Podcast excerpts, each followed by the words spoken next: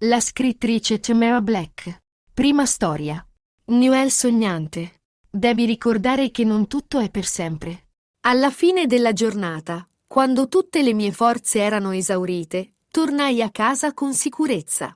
La sensazione di stress era come un uccellino che mi batteva nel petto. Volevo riprendere fiato, fare una pausa, ma il cervello non lasciava andare il pensiero di tutte le cose che dovevo fare, di tutti gli incontri, dei piani.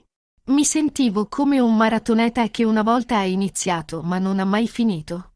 Le persone corrono verso di me, ingannandomi, volti cupi e stanchi, che, come me, sono chiusi nei loro pensieri e sentimenti.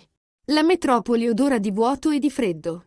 Queste strade sono stanche di vedere l'indifferenza. Probabilmente, ogni casa si è trasformata in una scheda di memoria conversazioni, alzarsi alle sei del mattino, spettacoli televisivi la sera. Se solo ci fosse una possibilità. Perché la città è diventata così alienata? Ho cercato di tenere il passo e ho corso con tutti allo stesso ritmo. Fatti da parte, disse un uomo scontroso con un cappotto logoro e molto vecchio. Corse al negozio di alimentari con un'intera scatola di arance profumate. No, è semplice, Dissi confuso, ma l'uomo non attese una risposta. Ho accelerato il passo. I miei occhi si sono concentrati su ciò che stava accadendo davanti. Piccoli fiocchi di neve turbinavano in un bellissimo valzer, scendendo sui rami degli alberi, come se qualcuno volesse rovinare questa noiosa giornata. Si è scoperto che il miracolo a noi noto fin dall'infanzia è stato a lungo tra le nuvole e si scioglie, cadendo nel palmo della tua mano. I suoni aspri si placano, non voglio più tornare a casa. Ho bisogno di prendermi una pausa, pensai, tirando fuori dalla cartella il panino che stavo per mangiare durante la pausa pranzo. Era già un'altra parte della città, senza gente, rumore e silenzio. Divenne così buio che riuscivo a malapena a distinguere le sagome in lontananza, illuminate da un'unica lanterna che si ergeva in mezzo alla strada già completamente innevata. Bella giornata, vero? disse una voce molto gentile. Mi voltai e vidi un uomo anziano che scendeva le scale con una scopa in mano. Sì, hai ragione, dissi in fretta, masticando velocemente il mio panino. Un altro ottimo motivo per essere felici. Citò l'uomo con entusiasmo. Perché un motivo per rallegrarsi? Cosa ti rende felice? Ci sono molte ragioni, semplicemente non le notiamo. Tutti corrono, veloci, trasformandosi in gattini ciechi.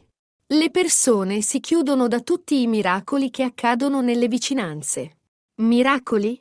Sì, miracoli. Ma cosa ti ha sorpreso così tanto? I miracoli accadono solo nelle fiabe per bambini. Sono sempre molto belli e colorati. Regali splendidamente confezionati, albero delle vacanze.